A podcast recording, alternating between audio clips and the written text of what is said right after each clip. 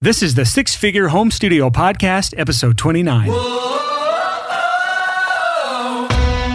listening to the Six Figure Home Studio Podcast, the number one resource for running a profitable home recording studio. Now, your hosts, Brian Hood and Chris Graham. Welcome back to another episode of the Six Figure Home Studio Podcast. I am your host, Brian Hood. I'm here with my co host, Mr. Christopher. What's your middle name again? James. Christopher J. Graham.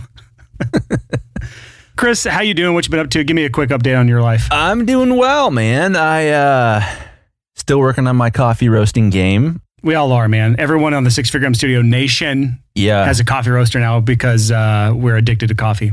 it's a wonderful hobby.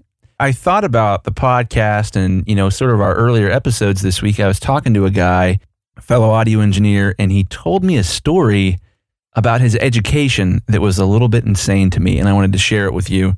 He dropped out of college his junior year, and I thought that was a really good idea.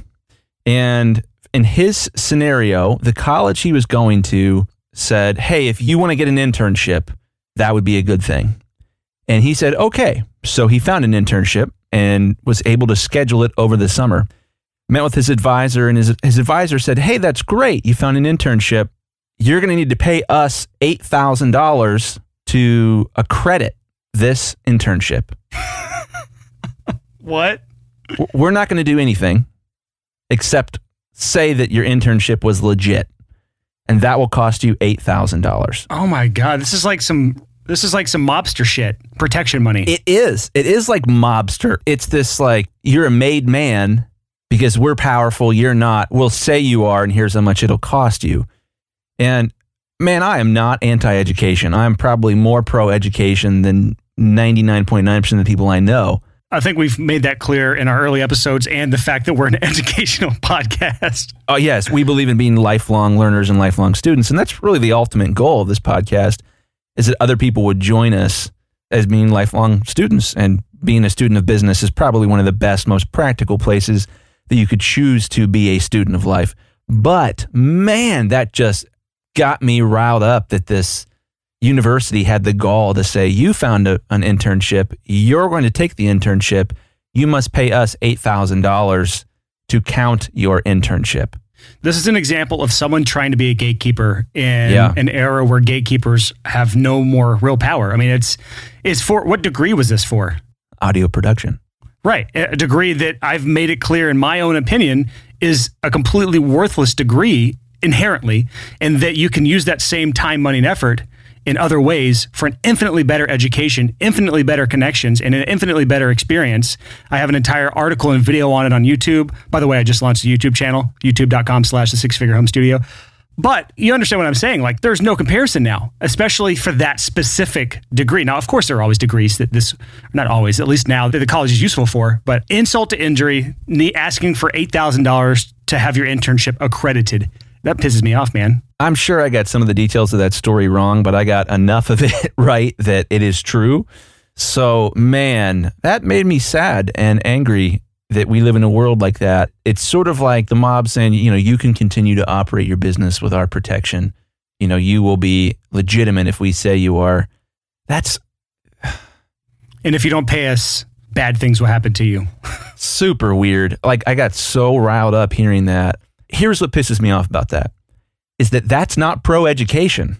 No, That's anti education. pro money. Yeah, it was cronyism. Ooh, And I don't say that to come down on education. I say that and that I am appalled that that would call itself education. Well, this is not our podcast episode, by the way, people. um, but I want to leave it with this. And I think that uh, there's going to be a major shift in our education industry as a whole. Guarantee it. The collapse of universities as we know it is going to be uh, maybe by our next generation. Like my kids will probably have a completely different talk from me as a parent than I had from my parents. And even my parents weren't really like, you have to go to college. I think it's going to be completely different. I think a lot of colleges and universities, as much money as they're spending on expanding and growing and what they're charging now, it's not going to be sustainable. Uh, and I think there's going to be a big collapse. But let's move on because today today's episode has nothing to do with what we just talked about. Uh, today's episode is actually on a positive note. We're not going to complain or uh, get angry at the state of the industry or the education industry.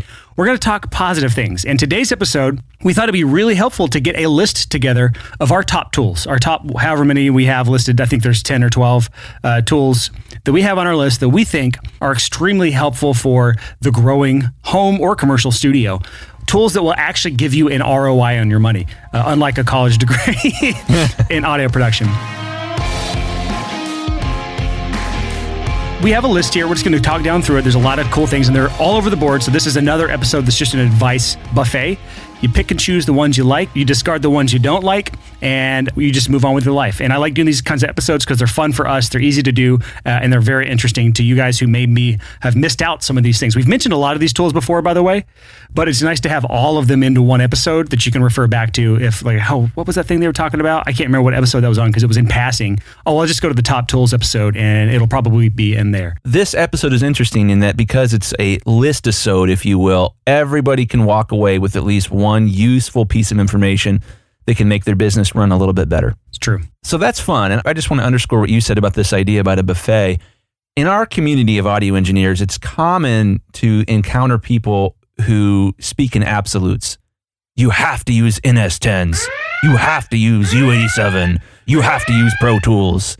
But that's one of the things I love about our podcast is that, and we want to continue to strive to do this, is to be open about, hey, now this isn't for everyone this piece of advice won't apply across the board because that is at the heart of what a business podcast should be. That blanket advice to everyone, everyone should be doing this. And if everyone in the, in the industry is doing the exact same thing, nobody has a competitive advantage. So this, the buffet, the choose what works for you, the choose your own niche thing, I love that. And when I see people speaking absolutes, even, even sometimes in our community saying, this is always bad, this is always good, I love that we have, I think, a more open mind. All right. So, first on our list is a tool that we've mentioned before, especially in the Facebook community, but I think it's one that surprisingly few people know and use. And it's a tool called Calendly. That's C A L E N D L Y. By the way, this tool and all the other tools we mentioned today will be on our show notes, which should be at the sixfigurehomestudio.com slash 29, just the numbers 29. And in a lot of cases, you can also click the link in the show description on whatever podcast app you're using. But Calendly is this tool that we use for scheduling. Now, Chris and I use it for the podcast. I use it for my students when scheduling things. But if you book people in the studio, or you're booking even just lunch, this is an incredible tool. Chris, how do you see studios using this tool? Well, let me first say that I only recently jumped on board the Calendly train and I freaking love it. I've integrated it in pretty much every area of my life, personal and business. So, what it does that's so cool is it integrates with your own personal calendar in, say, iCloud or Google Calendar. And it recognizes when you already have stuff booked. And when you want to book something with somebody else, you send them a link and it shows them times and days that are available that don't clash with stuff you already have booked. You can also set rules to say, hey, only book after five or only let people book on Tuesday, Wednesday, and Thursday for that particular event. And what's rad about that is I've been doing this like on my iPhone when people text with me. I've been doing it on my email. I even set up, you're going to love this, uh, Brian. I even set it up so when someone calls my mastering studio, it automatically texts them if they don't talk to me through Close.io and Zapier. It automatically texts them a link to schedule a time for us to talk. My God, that is fantastic. It's working. Yeah, that's incredible. So, for those of you with studios, there's a number of ways you can use this. One of the ways that's really cool is you can actually take money. You can actually have them book, let's just say, a chunk of studio time and accept payments inside of Calendly, which then gets added to your bank account. Integrates with any payment systems you have currently that you use, uh, and you can take payments directly. This is huge for a lot of you. Uh, we had some people asking about this in the community, and we pointed them to Calendly, and their minds were blown. But another way you can use it that a lot of people may not understand is some of you you may want to have bands come check out your studio, come tour your studio, or schedule a call with you. Any sort of scheduling where it involves you and another person, and you don't want to go back and forth infinitely about, oh, this day doesn't work for me. Maybe that day. No, I have this on this day. And you're just going back and forth eh, or playing phone tag. You can just send them a link and they can book it. I have this for my lunch stuff. I have this for meetings with other people. This is a great tool to use in all different areas. And I think it's going to be invaluable for a lot of you uh, once you integrate this. And it's cheap. It's, this is not most of these tools that we're going to talk about today are not free, but this one is relatively affordable. There is a free version of Calendly. It's limited in its features, but free. I think if I could go back in time, say 15 years, and take Calendly with me when I was producing for a living, I would have used it to take down payments. Yep. I would have said, if you want to book time with me, it's 50% down. You book it through this link and you make a payment through this link. That way, there's no more like people not showing up and there's no more even people showing up late to be like, well, we're booked from five to nine. If you show up at six, you already made a down payment. That time that you wasted was your own and you paid for it. I would just encourage you if you ever go back and forth with people to schedule, you know, could you do Tuesday? No. Could you do Wednesday? Yeah, but only that annoying back and forth. Check out Calendly. It's amazing that you can just outsource a bunch of that back and forth to technology. Super rad. All right, so that's number one. Number two on our list of top tools. This is, and we could be more specific here credit card processors. Specifically, we talked about Stripe, we talked about PayPal. There's another one called Braintree. And this is just a way for you to accept payments from people. A lot of you already have these things uh, set up, but PayPal uh, is maybe not the best option for everyone. Some people swear that PayPal will rip you off or hold your money, and I've heard nightmare stories. I personally haven't had any issues with that.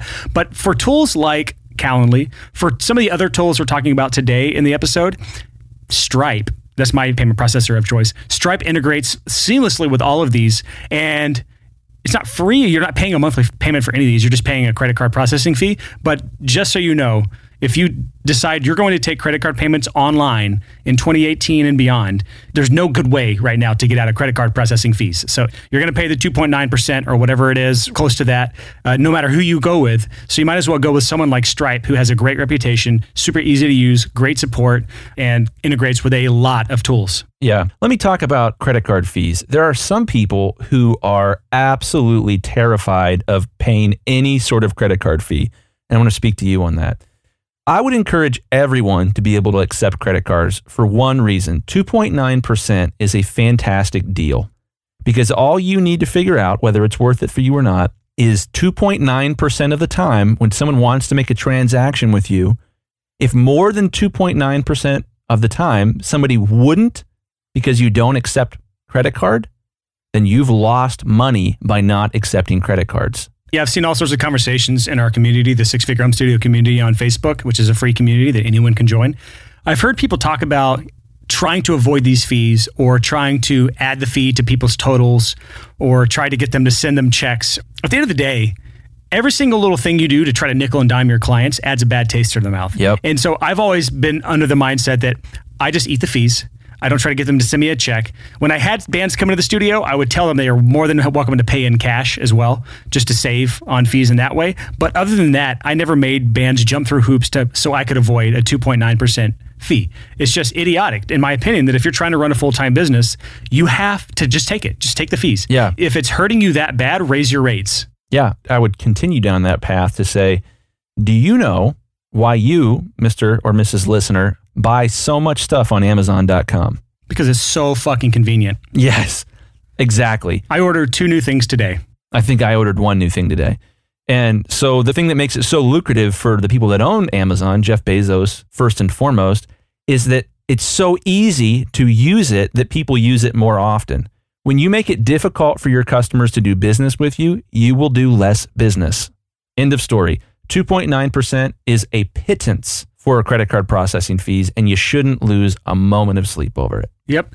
And I used to be one that I used to, when I was younger, I would pirate movies all the time. And I don't anymore because you have Netflix, which makes it super easy, HBO Go, you have Hulu sometimes. But if there's not a movie that I can stream, I'm going to use Amazon Video because all my payment info is in there. I can rent any movie that I want to watch, and it's infinitely easier than trying to download some torrent and get it onto my whatever player I'm trying to watch it on. So I mean, it's just convenience is a huge factor when it comes to earning money and trying to make it as convenient as possible for your clients. And just to put it into perspective, if you process $100,000 worth of stuff in a year, you're only paying about $2,900 in fees. When you are making 100 grand a year, $3,000 in expenses to run your business for accepting credit card payments is not that big of a deal, especially because that money is a tax write off. Well, and let's even go further down that. Let's say that you processed $100,000 in revenue for a year and you accepted credit cards. Let's say an identical studio, identical situation, also tried to do $100,000, but they didn't accept credit card. And as a result, they ended up doing $96,000 in sales because it was too inconvenient For one project. for one project. That one project, because you were too cheap to accept the 2.9% plus 30 cents processing fee, as a result of doing that, you lost a project. Whether you know it or not, you will lose projects if you're doing a large number of them if you don't make it easy for people to do business with you. One other point though, playing devil's advocate for PayPal here. I have been doing some of my invoicing for people that work for me. I've been paying them on PayPal. I do it all through PayPal. Well, I didn't know this until last week. My assistant told me when I pay her through PayPal, it shows up instantly in her bank account.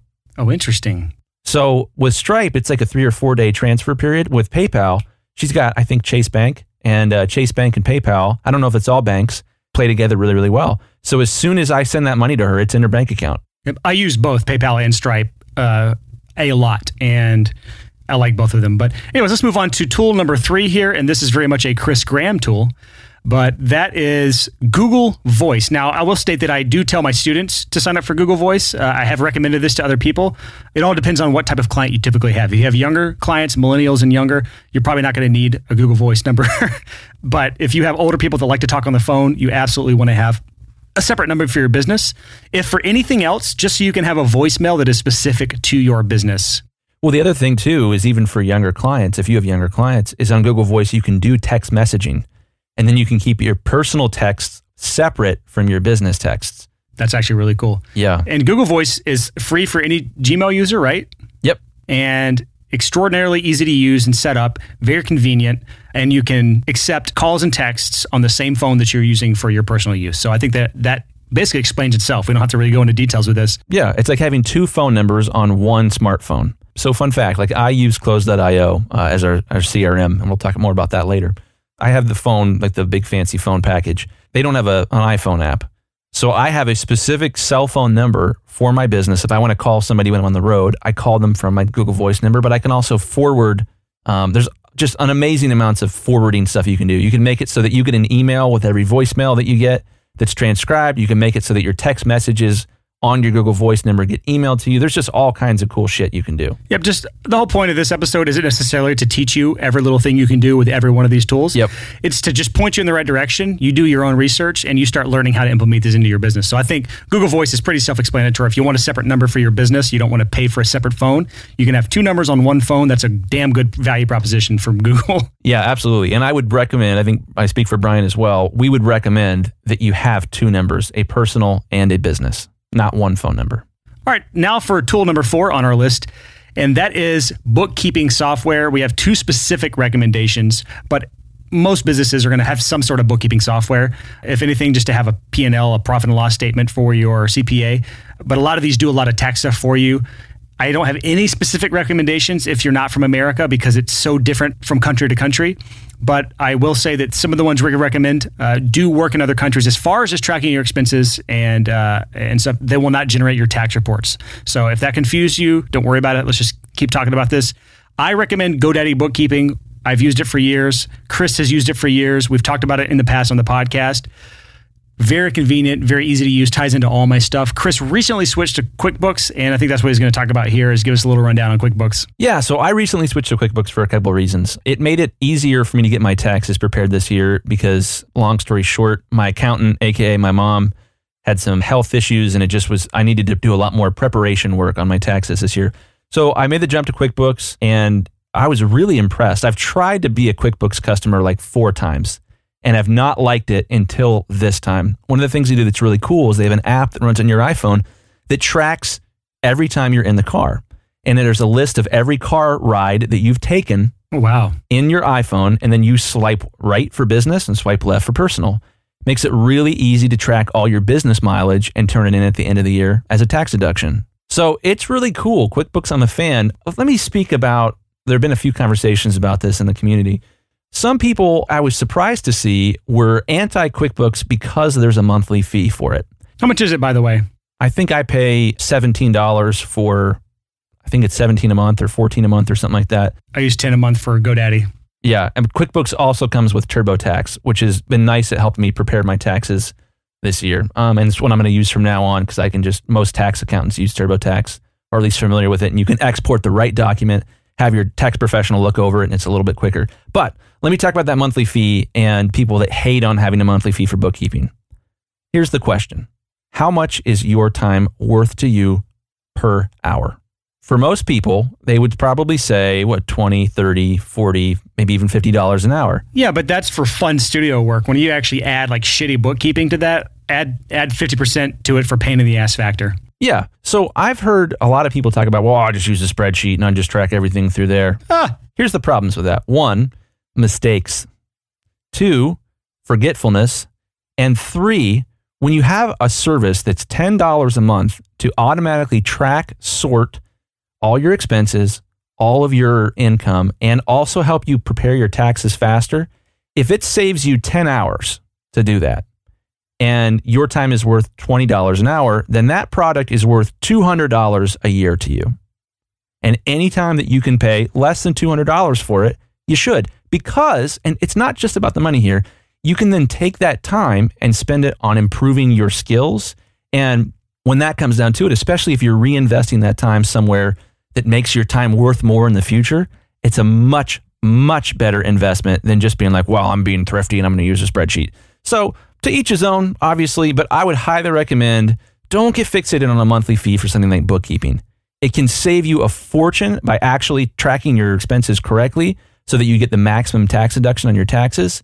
And it's time that is much better spent elsewhere. Let's talk about our next point on this list, and that's number five. This is something I added. It's a very nifty piece of software. It's called Rescue Time. Again, we'll have links to all this in our show notes. Just go to the sixfigurehomestudio.com slash two nine. So this is something that I use. I've used it for years. I recently upgraded to the premium version, but the free version is perfectly fantastic for 90% of you people out there. But this lives on whatever computers you have. It works Mac and Windows. Doesn't work on mobile yet, which kind of sucks, but it's fine. You install it on any computers you have, and it will sit there and watch you. It sounds kind of creepy, might kind of be creepy.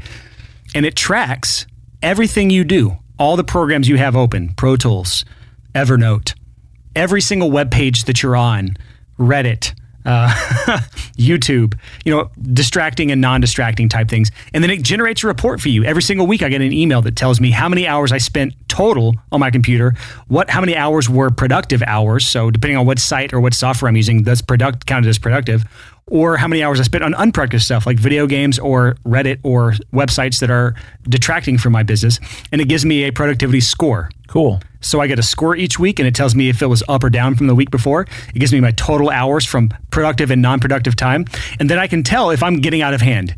And the cool thing is over the years i also can watch trends happen. So when i got back from thailand last year after six weeks traveling abroad with no work so there's literally the first six weeks of the year are nothing on the app.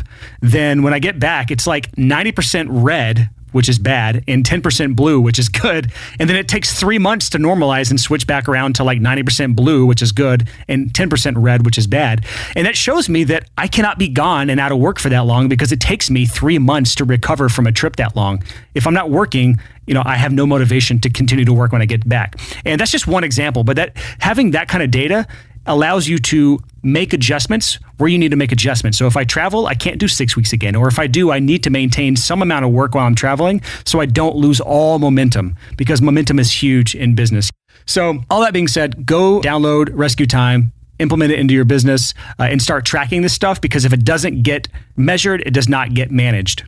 Have you ever actually sat down and thought about where your next client will come from? Most freelancers don't. Because most freelancers' number one strategy for getting new clients is something called hope marketing. And if that sounds like you, you're not alone. Most freelancers think that just by putting out great work, clients will come banging down your door to hire you. Now, while you obviously do need to be good at what you do, we both know that this strategy does not work. Otherwise, your calendar would be 100% booked solid with amazing projects from your ideal clients. So, to help you with this fight against hopium addiction, I'm excited to announce that our flagship coaching program, Clients by Design, has finally opened up applications again. This transformational coaching journey is not a one size fits all, it's tailor made just for you. We'll do a deep dive into your business to see what's missing, and we'll lay out a step by step roadmap to guide you over the next six to eight months. And here's the best part we don't just give you the plan and send you on your way, we give you personal one on one help so you never get stuck.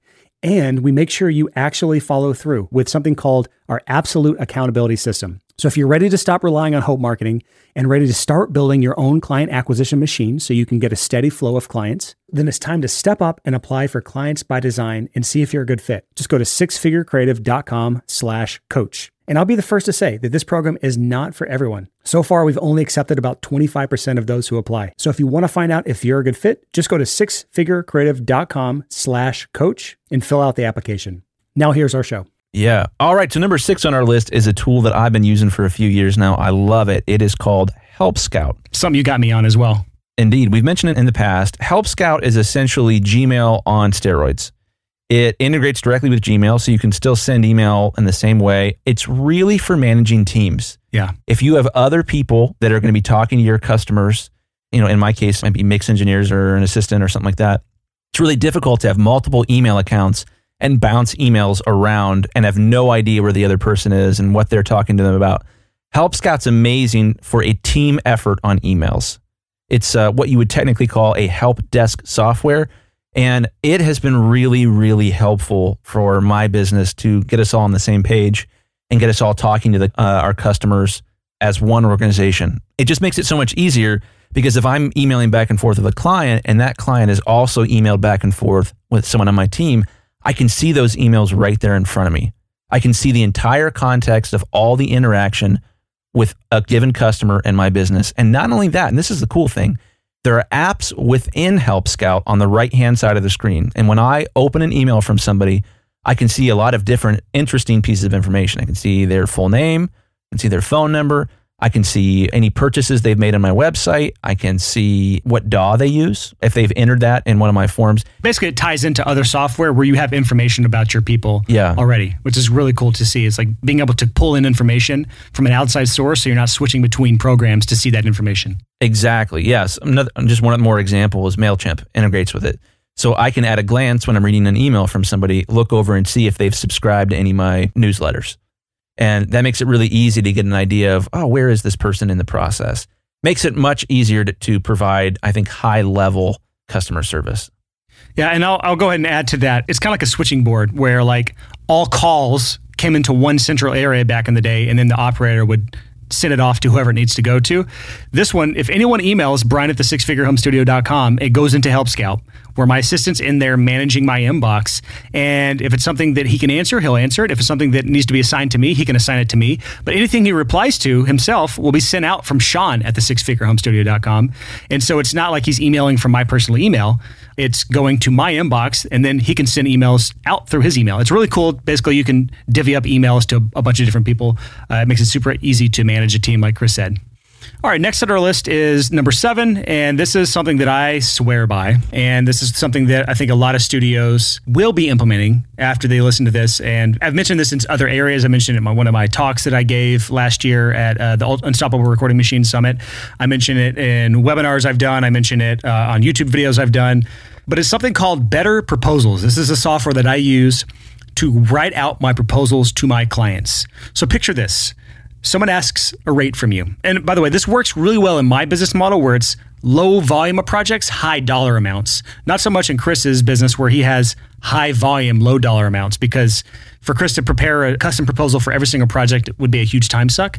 And really, he doesn't need them. People are going to pay for it right on his site and it's just a different business model. But in my world, you know, you really have to make sure you get everything out there so there's no misunderstandings, no confusion. So I want to make sure that they understand everything about the project from timeline to what's included to what's not included. So here's how I used to do it. They'd ask me for a price. I would send out a, an email that was just a block of text and with a, with a number attached to it. And that was basically how I handled these multi-thousand dollar projects. When I found better proposals, and started playing with this, I realized, holy shit, this is incredible. I can build out quickly because I have a template I use, quickly build out a custom proposal. So when someone asks a rate, I can email them, say, hey, I just sent you a proposal for your project. Check your email. Let me know if you didn't get it. They will have this link sent to them. They click on the link, it opens a landing page built for them with their band name on it or their label name on it. And they can click to start reading the proposal. And in there, it has what's included on one page, it has what's not included on another page, it has info about me and my studio, it has info about the price that they're going to pay, the terms of service, the you know, everything is in there. So when they sign, and they can sign it inside of this software as well, uh, and when they sign it, it lets me know that they have signed it. Uh, it lets me know when they've opened it. It lets me know how many times they've opened it, how long they they were on each page. A lot of really cool info that you can see in this. And the coolest part is when they sign it, they can then pay the deposit, which means they've put their money where their mouth is. And I think that's a really really cool thing to see. And the coolest part about this is, and I don't have time to go into it right now, the template I built out has been really effective, but I actually partnered with Better Proposals and they took their design team they completely redesigned my proposal template and it looks incredible now. Like they had their salaried design team go through and completely rewrite my proposal and they made a landing page for the six figure home studio. This is an affiliate link by the way but that if you sign up through this affiliate link that i have it will load my proposal template onto your account and then you can just alter it to match your business and then you can start using it. If you want to sign up for that, it's just betterproposals.studio. That's betterproposals.studio. And that's a custom landing page for the six figure home studio. You sign up for that. All that stuff's loaded on your account and you can start seeing how crazy this shit is. It's really, really cool. And it helps you stand out a lot. Cool. So when I was running a production studio, you know, years and years and years ago, more than a decade ago, um, I, like most people, was doing it in my home and I had a problem. And the problem was sometimes I'd be recording really quiet musical parts in my studio and the air conditioner would turn on. Ooh, my studio, my AC is loud as fuck. Yeah. So my choice was spend like twenty, thirty thousand dollars on like amazing soundproofing and you know special vents and plenums and all sorts of crazy stuff, or find a way to turn the thermostat off. So what I did back in the day was I figured out which wire that the thermostat was using to turn the heater on and off. And I spliced it and ran a piece of speaker wire to a switch next to my desk. Oh my God. That is the nerdiest thing I've ever heard in my life. So when it was like, all right, quiet vocal time, I'd reach it down on my desk and I'd hit this little invisible switch and the air conditioner would stay off no matter how hot it got in my house. Now, I have a new tool that I use instead of that for the mastering studio. I don't really use it that often for this because my mastering studio is actually super quiet as far as my air conditioner goes, but it's a Nest thermostat. And you could substitute any smart thermostat.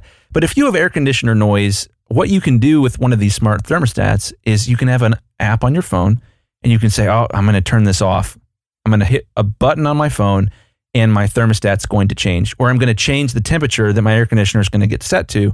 My mastering studio is in our basement, so it's considerably cooler than the rest of the house. And I can turn the thermostat up if need be, if we're doing something that I really, really, really don't want to hear it. So, a smart thermostat like that can be a really cheap way to remove background noise from your recordings. Yeah.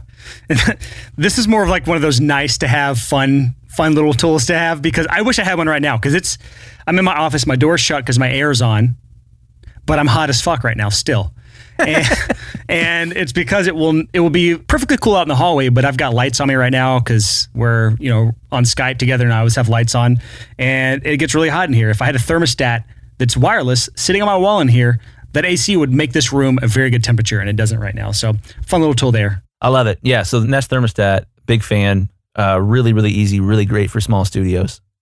Yep. All right. Next one on our list is something we've mentioned in the past. It's something that goes along with any person on earth that has a website. If you have a website as a studio, this is a tool that you have to have, and you have to have it right now. And that tool is Google Analytics. Basically, Google Analytics is something that you add to your site now, if you use Wix, which is what I tell people to use, it's really easy. There's guides online to do that. If your WordPress is a little bit harder, but there are also plugins and other guides online to do that. But what Google Analytics shows you that is so important and why we always recommend it to people for their websites is it gives you all sorts of just juicy data that you can go through. You know how earlier when I said if it doesn't get measured, it doesn't get managed? Uh, this is another tool for you to help measure something that is extremely important for your business. Chris, give me a little details about the Google Analytics. Yeah, so let's step into our imagination uh, room here. and let's imagine that we owned a small shop and it's in like an uptown area or the mall or something like that. You can get a pretty good idea of how business is going or how business will be going if you just watch how many people come in the store and look around. If no one's coming in the store, you know you have a serious problem and needs fixed. If a lot of people are coming in the store and no one buys anything, you also know that you have a serious problem and that it should be fixed. Google Analytics is that for your business website. It's your eyes on the ground to tell you how many people have been to your website, how long they stayed there, what did they look at, where are they from. You know, if you're trying to market your small studio in Detroit, Michigan, and you've had 4,000 visits to your website in the last month and they're all from China, you probably know something is a little bit goofy. Or if you have, let's say, you know, you have the nicest studio in Northern California and it's worth a million dollars and you install Google Analytics and it turns out that two people per month go on your website and you're wondering why your business isn't doing well. Boom. Google Analytics is freaking amazing. And just to echo what Brian said, this is a fay of advice. Most advice doesn't apply to everyone. If you have a website which you are trying to use to make money in any way, shape, or form, Google Analytics, absolutely no brainer. It's free. Most of the largest, most successful websites in the world use Google Analytics. It's spectacular and easy to install. Piece of cake. No brainer. It's such an awesome tool. So, Chris, give us a couple examples of things that we can use Google Analytics for in our studios. Absolutely. Well, the biggest one right off the bat is number of users. How many people come to your website in a given period? The second one, and the second most important term, is called bounce rate. And you can measure this right on Google Analytics. Bounce rate is how many people come to your website, click nothing, and then leave. That is an important stat. And real quick, do you know a good baseline for what is a healthy and what is an unhealthy bounce rate for those who do have Google Analytics? Well, that would be a great thing for us to talk about on a business podcast. if your bounce rate is under 50%, you are doing pretty good. Yep. So, yeah, that's a good thing. The next stat that you can immediately see is what is the average time on site per user?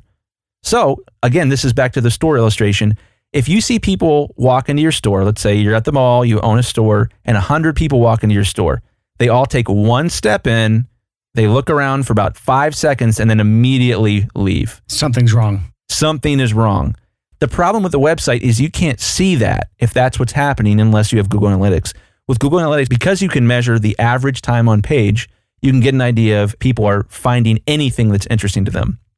The industry standard for that is two minutes or more is good. Mm-hmm. If your average time on site is two minutes or more, you're doing pretty good. So Google Analytics, there's just there are so many unbelievable, simple, one number pieces of information that can diagnose the health of your website. And if you don't have it, install it today because it takes a while for it to build up the data. Once it's installed, it's going to be a month or two before you have really actionable information. So this is not something that you want to wait to install. If you're launching a new business, one of the first things you should do on the website is install Google Analytics. So Google Analytics is number nine on our list. Now we're on to number 10. This is something that Chris and I can both vouch for. That, and we've t- we have an entire episode devoted to this, so we're not going to go in depth with this. But that is a CRM, specifically uh, two recommendations: Close.io or HubSpot. HubSpot's free. Close.io is expensive. But if you want a lot more details, like an in-depth dive of how we use a CRM and why it's so beneficial to you, you can go back to episode number seven. You can go there by sixfigurehomestudio.com slash the number seven, just seven, uh, and that is our CRM episode. But Chris, give us a quick rundown of what you think are some of the key reasons why a CRM is so important for the average home studio owner. So, one of the most important parts of being a successful business owner is adulting. And adulting means remembering to do things, essentially, and treating people the way that you would want to be treated. A CRM is really beneficial because it helps you adult.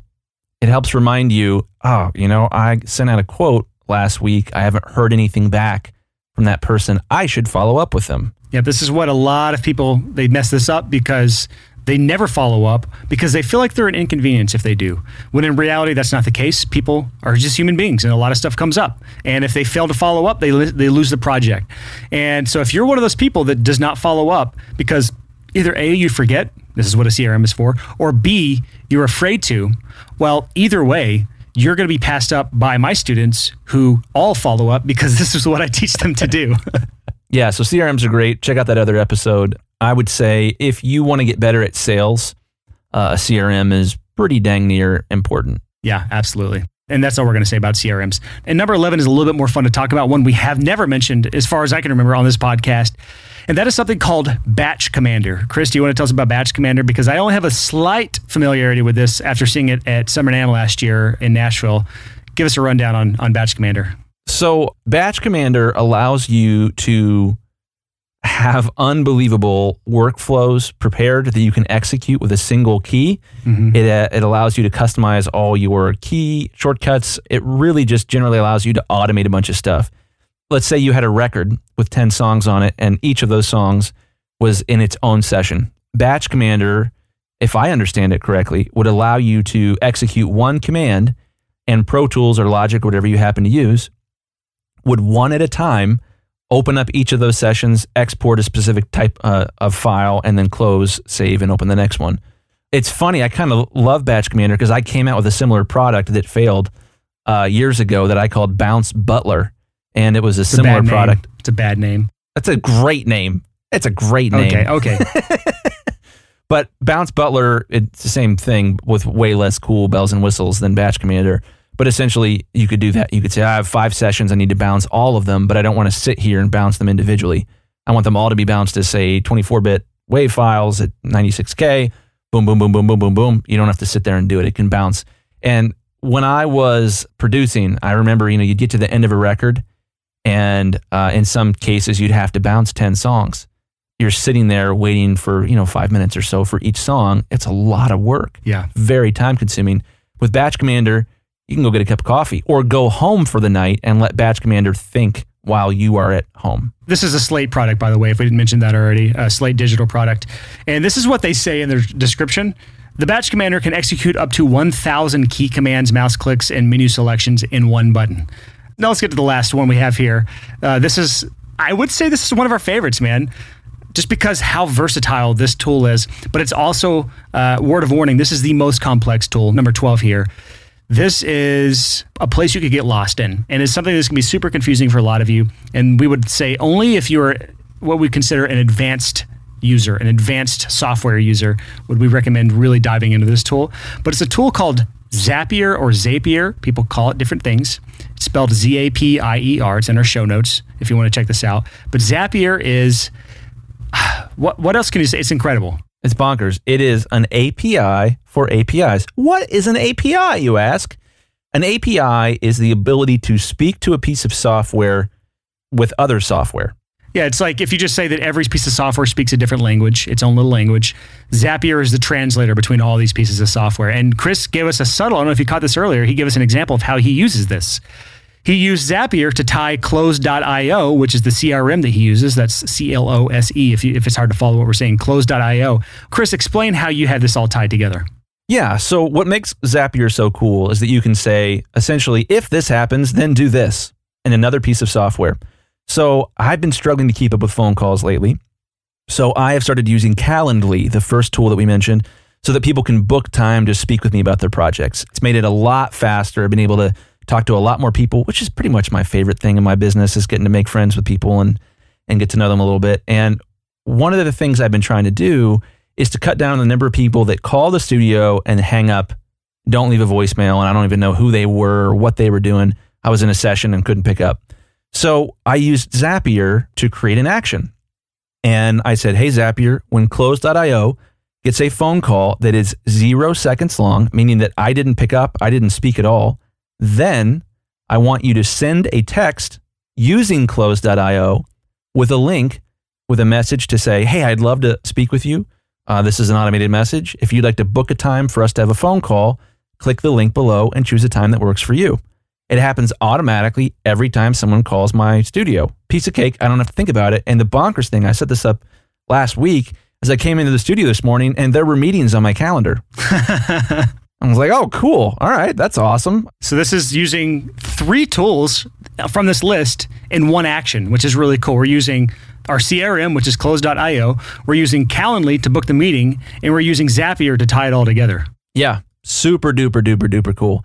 So, Zapier can do so many things like that. It can say, hey, if the temperature is below 32 degrees and it is a holiday, then post this picture on my Facebook page. Yeah, you can get really dumb stuff like that. You But really can. You can get really creative with it. You can go down real long rabbit holes, but there's also Chris has talked about building insanely long, they're called zaps, insanely long zaps out that do multiple things in one. So when one action happens, let's just do 20 more things that are all tied to that. It's incredible what you can do with it. And we don't have time to really, the Zapier is probably an episode in and of itself. We've all, we've had people request something like that. Um, I thought about making a damn Zapier course because there's so many things you could do. with it. Zapier for audio. yeah. Yeah, yeah. We should call them and say, "Hey, we will uh, we'll continue to promote your service if you give us lifetime memberships." I pay 120 a month for the highest tier of Zapier. Yeah, it's because it brings a disproportionate amount of value to your business, though. Yeah, there's a free version, but there's also uh, various tiers that I think are really well set out. Yeah, I think I pay 25 bucks a month for mine. I'm not using it as heavily as you. Yeah, so Zapier is amazing. Like Brian said, you can get lost in it, but it is a massively powerful tool. Another thing you could do, and you could do this with many different um, phone services, is you could say, Hey, Zapier, if someone texts me and today is a holiday based on my Google Calendar, then respond to their text with this automatic message. Oh, so you can set an autoresponder through text message. Yeah, you could set an autoresponder through text message, especially if, if you weren't using your cell phone, if there was a specific business account. You could do that for email as well. You could say, uh, you could build a conditional autoresponder that says, hey, if it's Christmas, then respond to them with this Christmassy email or something like that. Yeah, here's another example, and this is a, a great example of when software that may integrate with other software doesn't quite integrate with the software you use. An example would be on Wix.com, I, I use the default form on there, but that form doesn't necessarily integrate with Close.io, the CRM. But through Zapier, you can say when someone submits this form on Wix, pass all that information through to my CRM. That's actually the most useful aspect of Zapier is you can tie a form with questions that you're asking your client into Help Scout, into Gmail, into Close.io, into HubSpot, whatever you want. And here's the thing we haven't really talked about a whole lot with CRMs, uh, one of the previous tools we mentioned. CRMs are great. However, I have a serious pet peeve when the expectation is that people will manually enter information into the CRM. That to me is bonkers. What I try to do in my business is as much information as possible, which is damn near all of it, gets entered automatically in my CRM based on forms that they have filled out in the mastering process. So, super powerful stuff. Uh, Zapier is amazing for that because the big thing is getting information all in the right places. It's shuttling information around your different pieces of software, or on your website, uh, around your emails, etc. And Zapier is the tool for the job there. It's awesome. Absolutely. So let's run down that list one more time because there's a lot of stuff in this episode. And I feel like uh, you probably missed it. Again, all of this will be on the show notes at the sixfigurehomestudio.com slash 29. That's slash 29. Number one was Calendly, great for scheduling. Number two was Stripe.com or any really any any sort of credit card processing software. Number three was Google Voice, allows you to have two separate phone numbers on your one device. Uh, your mobile device. Number four was bookkeeping software. Uh, I recommended GoDaddy Bookkeeping. Chris recommends QuickBooks.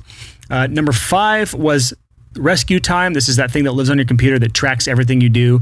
Uh, it's and it's not Facebook. It's it's Rescue Time, uh, and it allows you to get some good reports on how productive you're being or how much of a piece of shit you're being. Uh, and then number six is Help Scout. This is a help desk software that helps you manage a team of people if you have multiple people in an inbox. Super helpful. Number seven is Better Proposals. Again, the affiliate link for that that gets this proposal template into your uh, your account is betterproposals.studio. That is uh, a great way to stand out if you're trying to stand out from your competitors. Number eight is the Nest thermostat. This was the odd man out in our list, but this was just a fun one to add because Chris is a nerd and loves convenience things like this. Uh, but this will allow you to have a remote thermostat. You can move from room to room and it'll adjust the temperature based on the room you're in, not just your hallway, which is where most thermostats tend to live. And it's also you can you know control things from your control room, which is fun. Number nine is Google Analytics. Everyone with a website on Earth needs to have this on their websites. Period. Number ten is a CRM. I use Close.io. Chris uses Close.io. A lot of my students use HubSpot because that's free. Number 11 is Batch Commander. This is a really good way to try to save some time. Uh, I'm a big, big believer that anything that saves time in your studio is a wise investment as long as the price you pay is appropriate to the amount of time you're saving. Uh, and then number 12, and this is the most complex one, but also the most powerful one in this list, in my opinion, and that is Zapier or Zapier. There's too much to even say about this to give it a recap, but it's it's cool. It's real cool. Chris, anything else you want to add as we wrap up here? Well, one of the things we could do with Zapier, this is just a fun, goofy one, is we could set it up so that Zapier would automatically know once we release our 100th episode. and then it would do something crazy like blink the lights in my studio or turn my Nest thermostat down. Or mail out glitter bombs to anyone whose address I have. so, just to wrap all this up, uh, if you're interested in getting a list of 50 of my favorite resources, not just the 12 from today, but 50 of these tools. And there's a lot more for where this came from. You can go to resourceguide.studio. That's the URL, resourceguide.studio. And you can download that resource guide, and there's 50 additional ones on there. Uh, this is pulled out from a, a resources section inside the Profitable Producer course. So I think this will be super helpful for everyone. And I thought this is a good episode to kind of release that. So if you want to download that, just go to resourceguide.studio. Again, we'll see you next week for another episode of the Six Figure Home Studio podcast every Tuesday at 6 a.m. Whoa.